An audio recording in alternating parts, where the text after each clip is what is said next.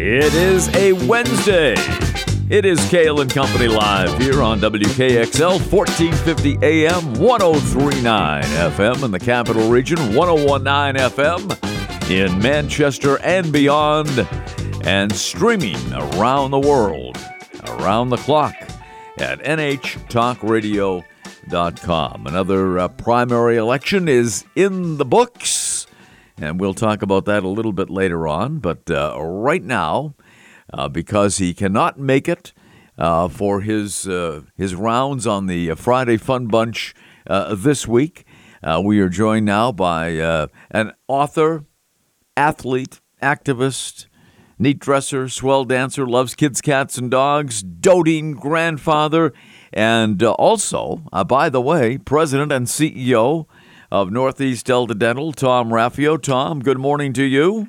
Good morning, and thanks for accommodating me because Friday I have that primary role. We have board meetings that basically go from uh, Thursday all the way through noon on Friday, and we're actually doing it for the first time in like two and a half years in person. In person. virtually. That's the So important to- thing. Exactly. So I need to be on my game, but of course I would love to be doing the uh, fun fun bunch because one, uh, it uh, riles up your your uh, your producer there, Cat, because you know we kind of chat right up to the last second. and, and I get to try when I'm in studio. I get to dodge the potholes on the way there, and, and then two, I get to try my voice, me, me, me, me, me, because Kat, of course, is an opera singer. Oh, that she But- is. That she is. But thank, but thank you for you know accommodating me. And uh, the the other thing you forgot in the intro, you'll have to add that Oh. um my infomercial on the oh, on the book. Oh, you know, I, I've seen the, the infomercial on uh, WMUR, and uh, you do a great job. Uh, John Broderick, uh, Sil Dupuis, Scott Spradling. I'll tell you, it's like you know old home week when you see uh, all those people on that uh, on that infomercial. Calvary of Stars. Yeah, Scott made me look good, and uh, it really was trying to get um, sm- particularly smaller employers interested in the sort of planning that we did uh, in order to be able to give back $27 million to the community during the pandemic. And it's all about planning, and as, as you, you've heard me say many times, and we, we actually did plan for a pandemic, not necessarily COVID-19. So because of that planning, we were in a really great position to pivot and to thrive. And what I'm finding is that uh, smaller employers are now using the book as a as a handbook for the next crisis, which I think will be more, you know, cyber orientated. But who knows? You Yeah. know what the crisis will be. But it's all about planning. But but uh, the funny thing is, as employ the, the the infomercial runs at odd, odd times, you know, in between a Mike Lindell commercial and Camp right. Lejeune And Cap Lejeune. things like that. And uh, but so, sometimes it's real early in the morning, and like in some of my employee colleagues who work from home, they go, they wake up, you know, and they're trying to get themselves settled to start their routine working from home, and then they and there I am on on the screen, and they quickly put on their bathrobe, whatever. but you know what you got to do? You just have to DVR it. You know, you have to know when it's coming on, and just DVR it, and then it will be there whenever you want to see it. for those nuances, you That, know, that's that- right. that- yes, and there know- there are many. There are many you see- nuances. for example, I have found a one minute way of explaining the Baldrige framework. Most people, when they when they hear Malcolm Baldrige, they think of the guy that fell off the horse, you know, that worked for President Reagan. Right. That, in, That- indeed, that is a fact. That's what But- immediately comes to my mind. exactly. Yeah. so um, it's good that you remember. that. So you know, Kat, you know, Kat, that Ken knows more from the '60s, '70s, and '80s than just this past week. Yeah, I, I've forgotten pretty much what's happened in this last week, but, But- ask me about dropped it. 1967, and I can tell you chapter and verse what happened. That's hilarious. Yeah, It, it's true. Sixty-seven. No, seriously. Uh, you know, on that point, then I want to get back to the Baldrige bike. But so I was watching, as you know, because we were texting. I was watching the game last night, yes, yeah. the Red Sox game. Yeah. I know you were at Fisher Cats, and I honestly, the pitching staff and some of the players, I don't know half the people on the team anymore. Whereas in '67, I can name every player, including the ones, you know, in those days they didn't have the the way it works now where you have 10, 15, 20 people coming and going during the season. They had people come in like you know, like Norm Siebern and Jim Landis and Elston Howard, but there was mm-hmm. there was a handful of add-ons, but I could name every single one. But I'm, I'm, I'm watching the game last night. I'm saying, who are these people? And then Yeah. and then in the Yeah. extra inning, um, they bring in a guy that just can't even throw a strike. Yeah, Um, but was- uh, but but the good news is, Tom, uh, and uh, you're referring to uh, Jeurys Familia, who has been around the big leagues for a while, but uh, he is no longer a member of the Red Sox after his appearance last night against the Yankees. He has been So designated So for assignment, as they say. Chaim Bloom eschewed him huh, at one, one shot, but it was, that was quick. ridiculous. He, I mean, the thing here's here's what I always told when I I coached Babe Ruth baseball and Little League baseball, and I always told the pitchers like, particularly at that level, but even at the big league level, just throw a strike because even the best hitter, right, two out of three times gets out. So at least if you throw the ball over the middle of the plate, there's a possibility the guy will smash the ball, but right at somebody, and you get an out. This guy last night was throwing balls, balls, balls, kept throwing the splitter, then dipping out, and then finally, when the bases were loaded and we had to throw it right over the middle of the plate, the guy hit the bases clearing double. So it was Yep. ridiculous. Yeah, it, it was, honestly, but uh, he's gone. The ridiculous. Red Sox lost uh, last night in ten innings, uh, and uh, to, to the Yankees, and the series will be completed tonight at uh, at Fenway Park. And you know what? I'm I'm looking forward to uh, Brayan Bello. I I uh, enjoy watching Brayan Bello pitch. Is that is uh, I actually enjoy Scott Baio more, but Well, yeah, that, that that's Happy that's your issue. You know. but but, Yeah. but Scott, Happy Days and Henry yeah. Winkler. He was just in the news for some reason, but Henry? yeah, yeah, Henry. Hen- He Hen- Henry he was uh, in the news. Yeah, he was Yeah. watching it. Actually, I think he was watching a baseball game. Uh, I saw it on my Facebook post. But anyway, Yeah. um, but back to the bike model. So for the Yes. people listening, so on page 46 of my book, I describe the Baldrige Performance Excellence, and, and really without boring the listening audience, because I know you have of the 1.3 million people that live in New Hampshire, probably I'm, I'm thinking close to a million of those listen to your show. I'll take the point Um, three. I mean, really. Yeah. Three, okay. How about three? Yeah. but, but in, any, in any event, but basically, Baldrige quality is taking a holistic view of quality. So you have planning, human resource management, et cetera. But you got to look at the total picture, and there's a big, long criteria that you can get off the National Institute of Standards. And I'm not expecting anybody to do that, but I've kind of described it in a bicycle. So if you take think of a bicycle and you know, category one is you know leadership, servant leadership. What I do. Category five is is human resources management. I put it on the bike and explain it, so people tell me that they finally get it, and that's why smaller employees, employers such as Dancing Lion Chocolate and Elm Street that has like five employees can do the very same thing. You know that a half billion dollar company like Delta Dental can do with 250 employees. So it's really cool.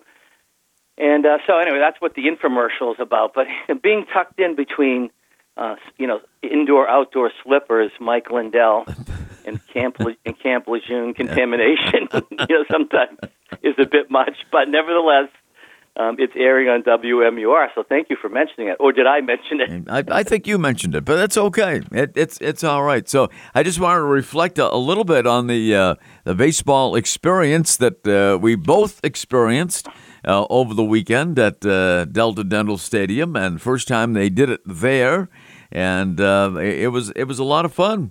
I enjoyed it, and it allowed, since you mentioned the doting grandfather part of me, it allowed our granddaughter to run around. But it, it had all the same things that all fanatics want, which is the opportunity to get signed autographs from spaceman Bill Lee, who was decked out in sartorial splendor, to quote Bob Cousy, in a big yellow uniform. Savannah Bananas uniform. Yeah. And he sounded, I know he had that medical issue not too long ago, but when I talked to him about it, he said, no, he was, he's fine, that it was kind of overrated, but He looked good. He looked great. looked- I, he you looked know, real good. I, was I was surprised he was there after what we heard the previous week. Uh, I think he could, I think he could have done better than Familia last night. But I, you know. I have no doubt about that. He would have thrown strikes anyway. exactly. Yeah. And then, of course, Wade Boggs, who uh, was one of the last speakers, was there. Rico Petrocelli, who was who was also at our golf tournament Friday, the day before, um, at Breakfast Hill, which was a huge fundraiser for the Ned Foundation, our Northeast Delta Dental Foundation, which raises money for oral health for veterans. But getting back to your question, I think it was a great experience because it had the best of both worlds. If you come for autographs, you had probably an easier time to get them the way it was kind of staged. Yeah. Um, if you came because you wanted to donate to uh, CHAD, Children's Hospital Dartmouth Hitchcock, and, then, and the uh, Fisher Cats Foundation, by buying tickets, you did that. And then, it, then you had the opportunity to uh, walk around and, and experience some other features. And I had an opportunity, for example, to uh, take some batting practice. And, and, and then there was a feature where um, I think Bill Lee uh, pitched to Governor Sununu, who had a couple of Yes, good he ones. did. So, yeah. so so it was good, and I think it had everything. So we we wanted to change it up. I'm on the steering committee, and and the you know the one thing is we, we, it was the crowd was probably about the same as prior years, but of course in a big stadium or a it's, stadium it's a lot more hold- spread out. Yep. Yeah, Yeah. It, it, you know definitely look more spread out. But I but I think we'll continue that. We'll have a regroup with Mike Ramshaw and Stephanie, who uh, Mike being the president of the Fisher Cats. So we'll do a regroup, but but I think the main thing is for, for people to kind of get into the rhythm that the baseball dinner now is in September, not November. So I Right. appreciate everybody that uh, attended uh, Saturday as well as um, customers and brokers who attended my golf tournament on Friday. So have a fun fun time with Kitty on We'll Friday. miss you. We'll Don't- miss you, Tom, on Friday, but uh, we're going to get Rico in for the fun bunch uh, in the not too distant future. Yeah, he's a great guy, and don't have too much fun without me. And send me your football questions, quest picks, and I'll and I'll give it to you via text. All Thanks, right. Ken. Thanks, Tom. Tom Raffio, President and CEO of Northeast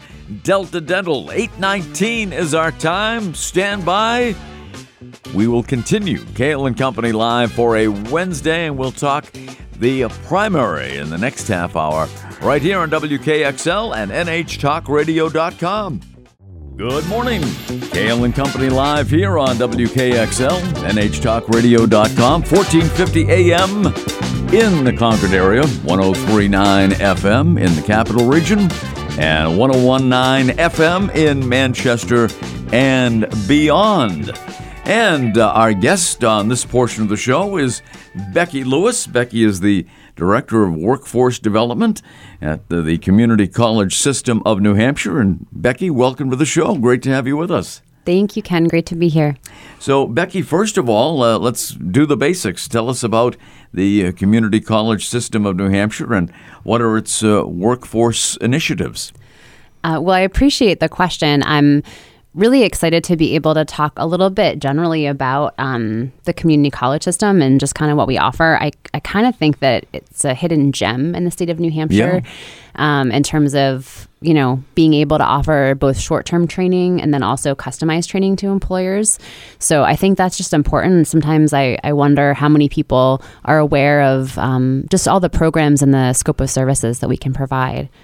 Yeah, absolutely. So I, I went on your website for the first time uh, this morning and saw all the opportunities that are out there for apprenticeships. And uh, that, in fact, is your website, apprenticeship.nh.com, apprenticeshipnh.com, if people want to follow along with what we're saying today. But there are so many opportunities from uh, so many different walks of life.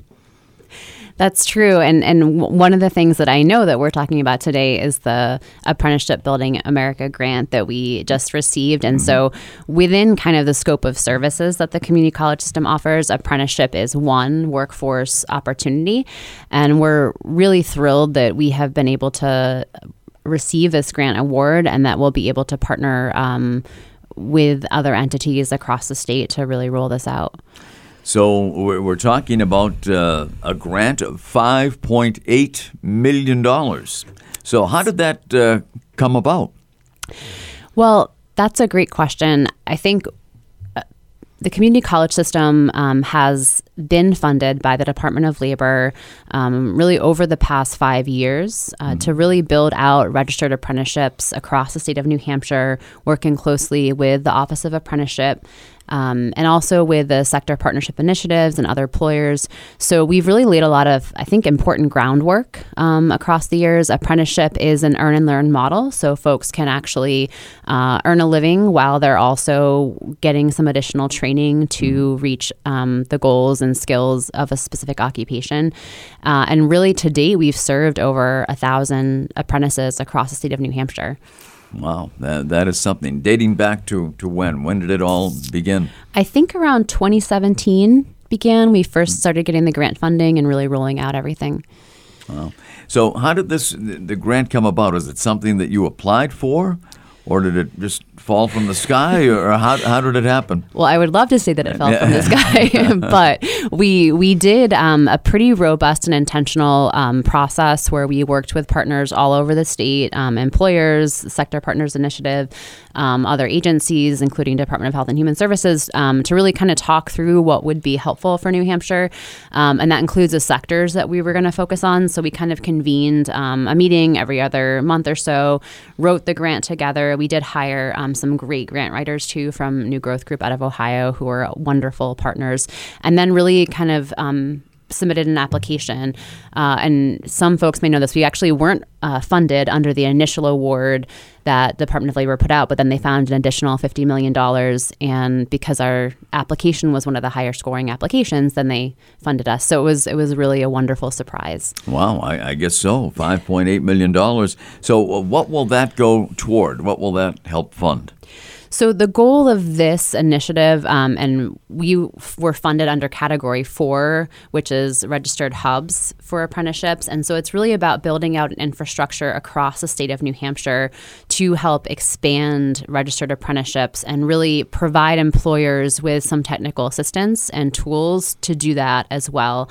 Um, and the key sectors that we're going to be focusing on are um, the five sectors already in the state. So healthcare, construction, transportation, no, healthcare, construction, hospitality, IT, and manufacturing. Um, and then we added to that list um, two additional sectors, which are transportation, logistics, and education. Um, education, obviously, because of the massive teacher shortage. So we'll be really looking at these regional hubs, four different regions across the state, that to, to have some technical expertise in the sectors and then to be able to support employers in developing registered apprenticeships for each of those sectors. Wow. So how do people get involved? Do you have to uh, attend a community college? Is that is that how it works? Or uh, how, how, do uh, the general public get involved in this program? So that's a great question. You don't have to have anything to do with a community college, although the community college is kind of the the convener um, mm-hmm. and the facilitator of this work.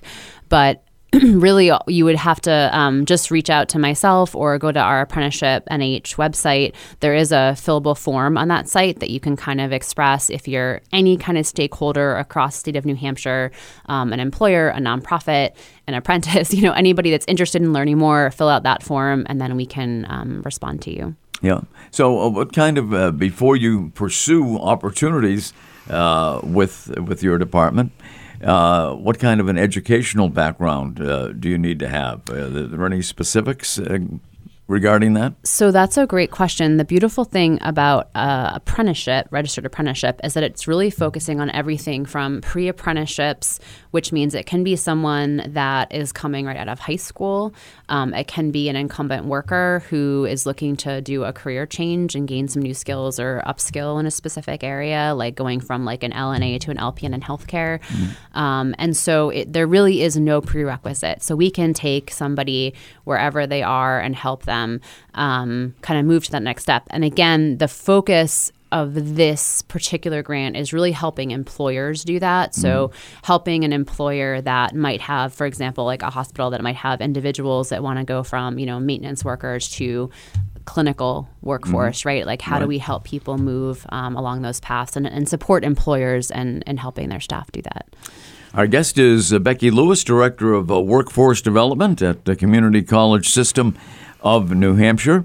And uh, how many employers do you work with uh, throughout the state?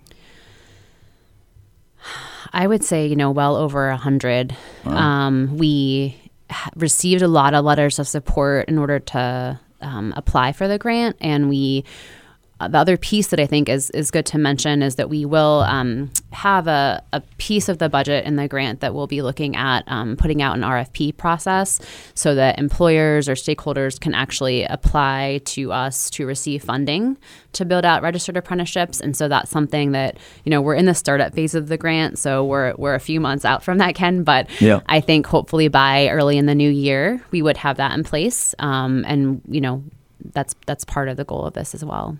Yeah, absolutely, and and, and what a program it is, and I, am sure there are many people listening to us this morning who had no idea that a program like this exists. You know, and uh, it's it's uh, terrific to know about. So, so just go through one more time the steps. People are listening. They say, "Well, geez, I'd like to get into the, the world of hospitality." Let's say, uh, what what what's the initial step that they take? So, I mean, I think the first step would be to definitely reach out through the apprenticeship New Hampshire uh, .com website and put in an inquiry and then someone from the apprenticeship team can reach out i mean i will say that we do work really closely with partners all over the state mm-hmm. um, and so there are partners whether it's um, the department of health and human services their um, you know the job corps workers or the individuals that help people um, through the you know the TANF process through New Hampshire Works like you know there's there's folks all over that can kind of help connect us back to you know connect people right, back to yeah. us. Um, but certainly like the website is an initial place that people can go um, and then we can help make connections from there. So does this apply to uh, any age group at all or is there an age restriction uh, so there are some age restrictions um, for registered apprenticeships. For pre apprenticeships, it is open to anybody. Um, and again, some of that, are our primary purpose with the funding that we have now, we do have um, a large number of apprentices that we hope to enroll in these programs, but the primary kind of effort or function of these dollars will go to helping employers build this out um, on their own. So there definitely will be outreach um, to apprentices, but the bulk of the outreach will be focused on outreach to employers. Yeah. So, uh, and is there a cost to people pursuing these opportunities? the the way that an apprenticeship works is that it's basically set up as again an earn and learn opportunity. So mm-hmm. you're you're a paid employee of the company. Okay. Um, there's a minimum number of hours you have to complete on the job training. There's related instruction that you complete, which typically we try to provide through the community college system, but sometimes there's other entities that can provide that as well. Um, and then when you complete a minimum of 2,000 hours and a certain number of hours of related instruction, then you receive a, a certificate of completion for the apprenticeship. Um, so I think maybe I forgot your question. but but uh, but it's pretty much open to anyone, and it's uh, and it does it does not cost uh, money. Uh, uh, uh, the, so that was the question about yeah, cost. Yeah, so right. the uh, the cost is there is some cost often for the related instruction because often can be like a, a, course that people have to complete. Right. What we do now is some of our current apprenticeship grants have scholarship dollars okay. that can cover that yeah. cost. Um, or there also can be funding that employers can get reimbursed through the New Hampshire Job Training Fund to cover that cost. So there is a cost, but typically through Job Training Fund, grants, we WIOA dollars, we can cover those costs. Wow. It's, it's a terrific program and, and one that I'm sure many are just learning about today. And uh, if you want uh, more information, just uh, log on to apprenticeship NH, apprenticeshipnh.com, uh, and uh, you will learn more and you can get more information there and find out all you need to know. Becky Lewis, Director of Workforce Development at Community College System of New Hampshire, thanks for being with us today. Thanks for having me, Ken. It is Kale and Company live here on WKXL and NHTalkRadio.com. News and talk around the clock. We'll be right back. Don't you dare touch that dial. It is Kale and Company live here on WKXL, 1450 AM, 1039 FM in the capital region, 1019 FM in Manchester and beyond.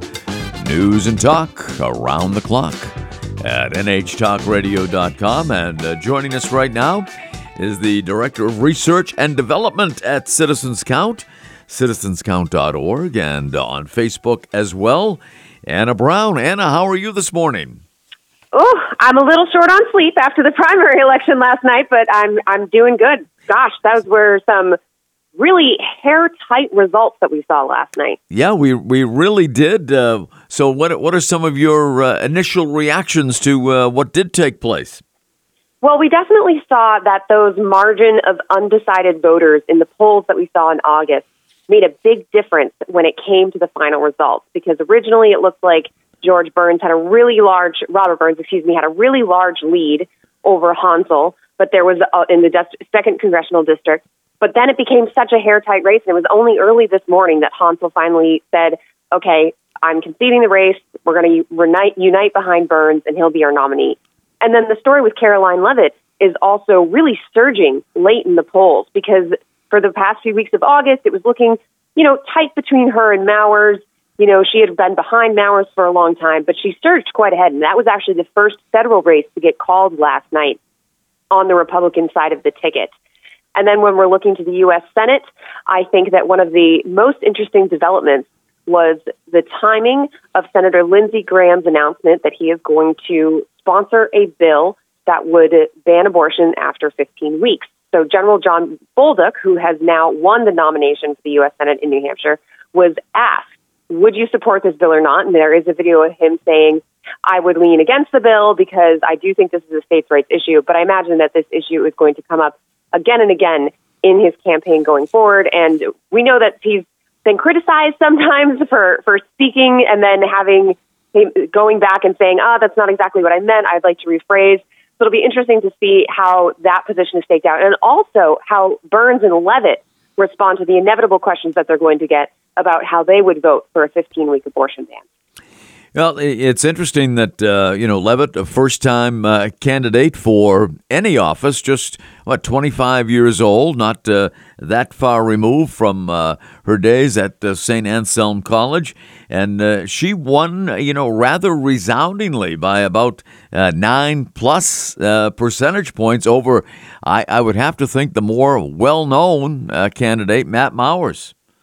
One has to wonder as well if the large negative campaigning that poured in against Karoline Leavitt actually backfired. There was significant out of state money that was generally supportive of Mowers, but what we saw in New Hampshire was an abundance of text, video ads, and paper flyers that all portrayed Karoline Leavitt as, based on what I saw, they accused her of being immature.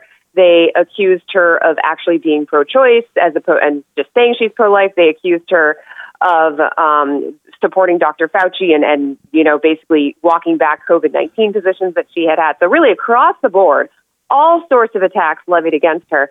And like I said, it, it obviously didn't stick. And so one has to wonder if it did backfire against Mowers.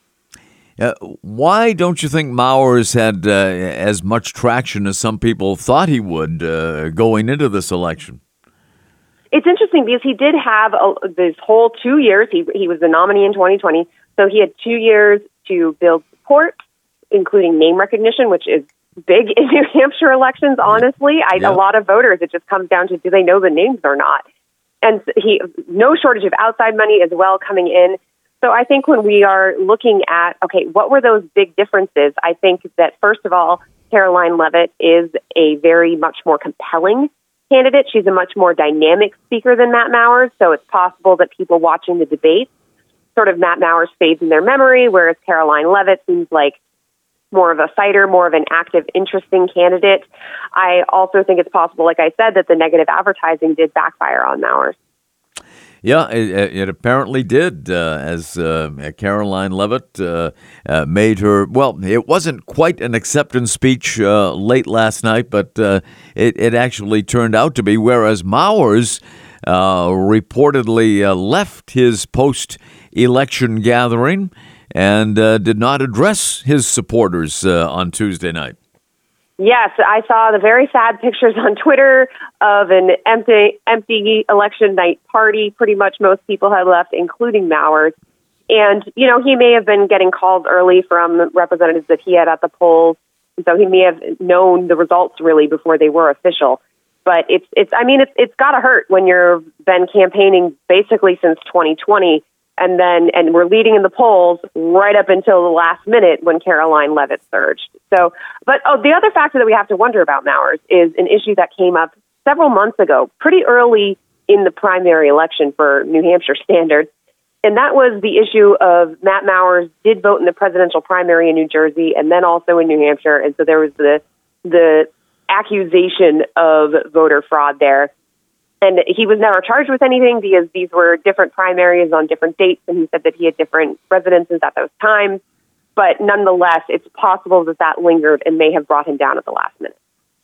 Yeah, well, whatever it was, uh, it was uh, you know a solid victory for uh, Karoline Leavitt by uh, you know right now more than nine percentage points, and and the campaign of uh, Gail Huff Brown, uh, former Boston TV reporter for many years, and the wife of Scott Brown, it, it, that that candidacy really never seemed to resonate for some reason.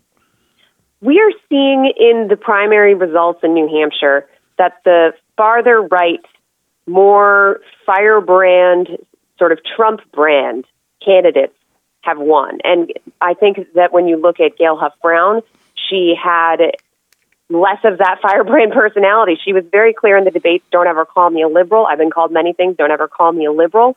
You know, she was saying I'm a Republican, I'm conservative, but she also did talk about use the word choice in some of her campaign ads and was definitely seen in that field as a more moderate candidate. And so I think that when you look at the primary system, yes, the more fringe party voters, the people farther to the right, farther to the left, are the most likely to show up at the polls. And so therefore they do tend to push the nominees farther right or farther left. And we're certainly seeing that in New Hampshire. But what remains to be seen is if these farther right candidates are going to be able to win over the large number of independent or undeclared voters in New Hampshire who last time around chose Joe Biden over Donald Trump, last time around chose the entire Democratic federal delegation.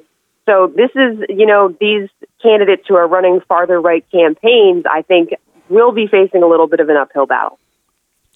And of course, uh, we mentioned the uh, the Senate primary, the Republican uh, Senate primary, uh, to take on uh, Maggie Hassan uh, in November, and Don Bolduc, uh, the the winner in that one, but uh, by a, a, very slim margin over uh, Senate President Chuck Morse.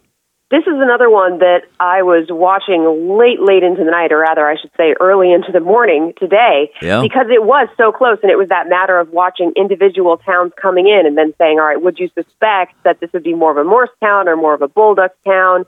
Did you see another candidate come in, maybe act as a spoiler? So, for example, in Londonderry, Kevin Smith performed very, very well. So there was the speculation.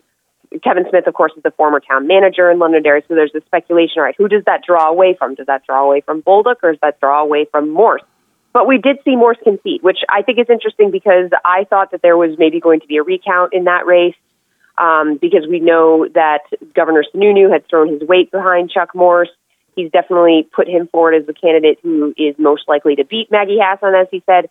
So now we have General Don Bolduc, and he has been running for several years now because he did also have a campaign in 2020. So I think he's definitely built up name recognition in New Hampshire. He does have a very strong following.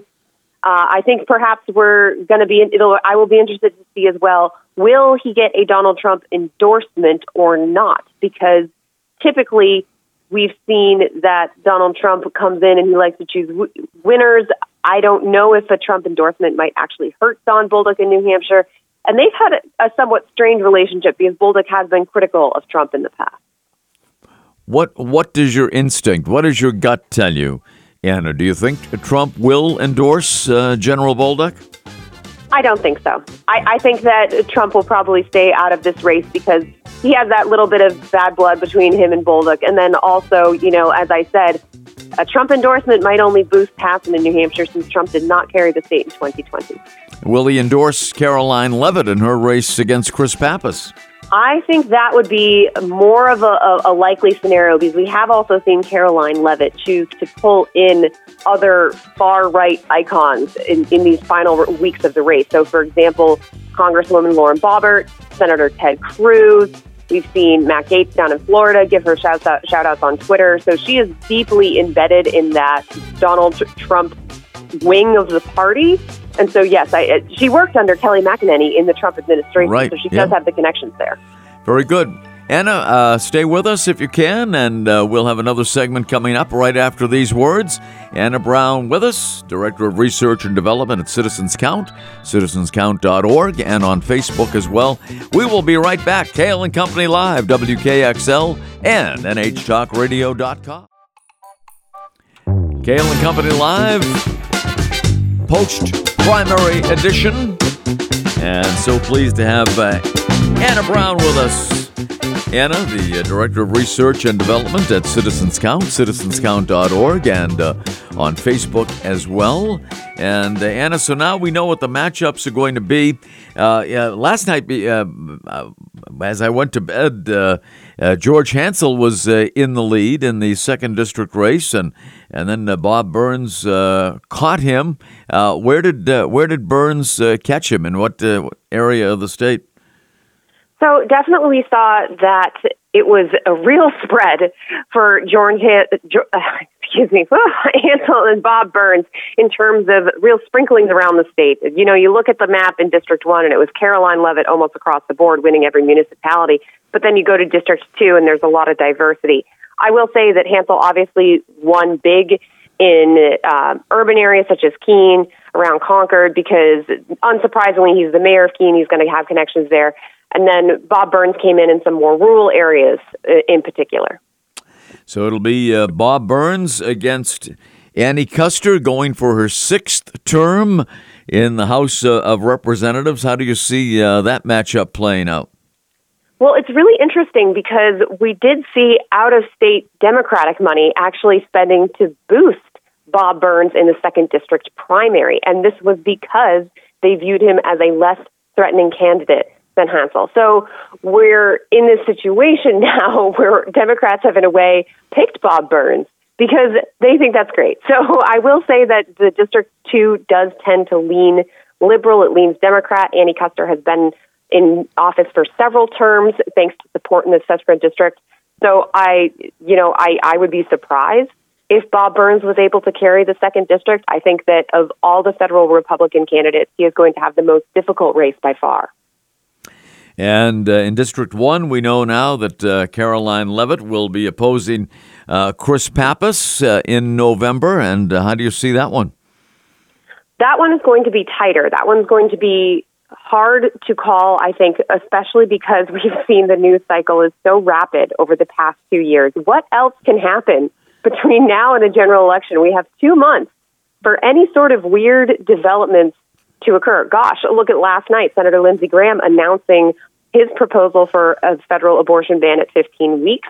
A few weeks ago, Republicans in the Senate were saying, such as Mitch McConnell, were saying, oh, it's a state issue. We're pretty much going to leave it alone. Now, all of those Republican candidates are going to be pushed to get on the record about this very specific proposal. So I will say that Karoline Leavitt is gambling a little bit insofar as she is doubling down on that Make America Great Again Trump brand. She is say, really going hard on that. You know, she talks a lot about socialism in Congress. She talks a lot about the swamp. These are all words that we have heard come out of Donald Trump's mouth. But as I said, he did not carry the state in 2020. And I, um, you know, hesitate if that sort of rhetoric is going to resonate with New Hampshire's moderate, independent, undeclared middle. And that's who Maggie Hassan is already choosing to play to in all of her ads. You know, she talks about, I've been rated a, a super bipartisan senator. I'm happy to work across the aisle. So we have basically Karoline Leavitt, I think, is betting that the, the that middle undeclared voters are going to be so fed up with the Democratic Party for example, because of inflation, we all know that that's the huge talking point right now. That is a really hot issue for voters that they will vote for the Republican Party. But I don't, I don't know if her viewpoints would necessarily resonate with a lot of those more moderate voters. So, in both of the uh, races for the House in District 1 and District 2, do, do you see inflation as being the, the number one topic? I think that polls are showing that that is definitely a number one topic, but we've also seen in the past month that gas prices have eased a little bit. And I think it's it's silly, but that small amount of relief at the pump sometimes can be enough. People have a short attention span that they start thinking about other things. Maybe so long as their grocery bill isn't still skyrocketing, they're starting to get used to it. So I think that inflation is incredibly, incredibly important going into this election but I'm not sure that it will be the deciding factor for voters at this point. What do you think could be? Uh, could it be the abortion issue? I think abortion, as I said, the Lindsey Graham proposal definitely changes the dynamic a little bit because Republicans were basically trying to deflect any questions about that, saying, I'm not going to talk about hypothetical legislation and this is a state issue. Well, now there is legislation and it is at the federal level. It would not be decided by the states. So I think that that potentially could sway voters. I think that we have seen other elections around the country have seen very high turnout from women voters in particular who are apparently galvanized by this issue. So it could potentially be th- that sort of issue. I think that we are also seeing, and this was touched upon in some of the debates over the past few weeks, some other issues that are perhaps related to inflation but not directly related are starting to creep in. So, for example, the housing affordability crisis right? So that was that's very hard to solve at the federal level. I think that that is something that's probably more of a state issue in many cases, if not a local issue, looking at zoning laws. But nonetheless, I feel like maybe those other issues are going to start to creep up for voters. And let's not forget, we do are going to have a few debates between all of the candidates in all of the races. So you never know is someone going to have a huge blunder or are they really going to obliterate their opponent? we saw in 2020 in the debates between Hillary Clinton and Donald, excuse me, 2016 between Hillary Clinton and Donald Trump, there were a couple really key moments where I think that Donald Trump seemed to be controlling the debate. Uh, maybe slightly chaotic, but definitely people had that view that he was a very strong debater in some cases. Whereas also Hillary Clinton had some moments that really seemed to bring her down. For example, the comment about deplorables.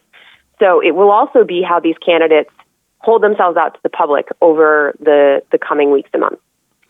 And of course, there's the uh, the big Senate race, which could sway the uh, balance of power in the U.S. Senate. Don Bolduc and uh, Maggie Hassan, and uh, I would have to think, uh, Anna, that uh, Maggie Hassan has a much bigger war chest, as it were, than General Bolduc. That uh, how how do you see that race? Uh, I mean, uh, it, it's a huge race. I mean, it's going to get a lot of national attention. Will the uh, Republicans, uh, uh, you know, back General Bolduc to the extent that you know Hassan is being backed by the Democrats? I think that definitely New Hampshire is going to be targeted by outside state out of state money very, very much, very much in the upcoming U.S. Senate race because this is seen as a seat that could potentially flip, flip since New Hampshire does have such a large population of independent voters who can swing one way or the other depending on what sort of year it is. That being said, I think that Maggie Hassan does come in, obviously, with a huge war chest with many more years of name recognition in New Hampshire. So I'm going to throw out a theory here. I think that we saw in District 1 the, the huge amounts of outside spending against Karoline Leavitt may have actually boosted her, maybe maybe turned off voters. And so if we see a ton of outside money pouring in again that are trying to take down Don Bolduc, could that backfire? It's also true that Don Bolduc has spent the last two years in New Hampshire actively campaigning, going out to New Hampshire voters on the ground and and you know shaking hands, doing parades, whatever it is. And so is it also possible that his his ground game could really help in this election. I, I do think it's another one where we're going to see debates playing a big role potentially. We have seen General Don Bolduc in the past say some comments that have come back to haunt him a little bit, whether talking about, you know, sort of, he, I forget the exact phrasing, but he had a sort of hypothetical about do we even need the FBI, which then he walked that back. He's, he talked at one point about maybe, you know, some special forces or something like that on the ground in Ukraine, and people were saying you want boots on the ground in Ukraine. He had to walk that one back. Whereas Maggie Hassan has a lot more experience on that debate stage as a more polished candidate. So that could also be tricky for him to navigate. And then, of course, uh, Governor Sununu won 80% of the uh, primary vote uh, yesterday, uh, as expected, and will uh, be going up against Dr. Tom Sherman uh, in November. But Sununu recently said that Don Bolduc is not a serious candidate. How how is that going to play out during the course of, of the next couple of months? Governor Sununu has always been great at going to the unity breakfast after a primary and really embracing that, you know, we're to we're to take this Republican ticket forward and we're to win. He was on the phone with Donald Trump a few weeks ago talking about possible endorsements in the US Senate race. And, and even though a few months ago we knew that he was roasting Donald Trump down in Washington D.C. and, and he called him crazy. So there, I don't think you know Governor Sununu will have any trouble pivoting to support the Republican nominees, even though he has made clear that uh, he, he had his preferences. And it's interesting because he it was a little bit of a proxy race between Sununu Republicanism and Trump Republicanism in both the U.S. Senate race, where Sununu endorsed Chuck Morse, and then also in District 2, where Sununu endorsed Hansel against Bob Burns. He lost in both of those cases. If you're looking at it as sort of that proxy, the Sununu brand did not succeed. So I think it's also true that regardless of how these races shake out, how involved Governor Sununu is, it kind of seems that voters are not terribly concerned about which candidates he's supporting, even though he has a lot of support himself. Anna Brown, always great to have you with us, and uh, hope to have you back again uh, real soon throughout the course uh, of the next uh, couple of months. Anna Brown, the uh, Director of uh, Research and Development, Citizens Count, citizenscount.org. Find them on Facebook as well. Anna, thanks so much. We appreciate it. You got it, Ken. All right. And that'll do it for this edition of Cail and Company Live here on WKXL. If you missed any of this program or just would like to hear it again, we'll play it for you tonight just after 7 o'clock. Join us tomorrow for something completely different, folks. Something like you've never heard on this show before, but you'll enjoy it. Tomorrow, 8 a.m., right here, WKXL, NHTalkRadio.com.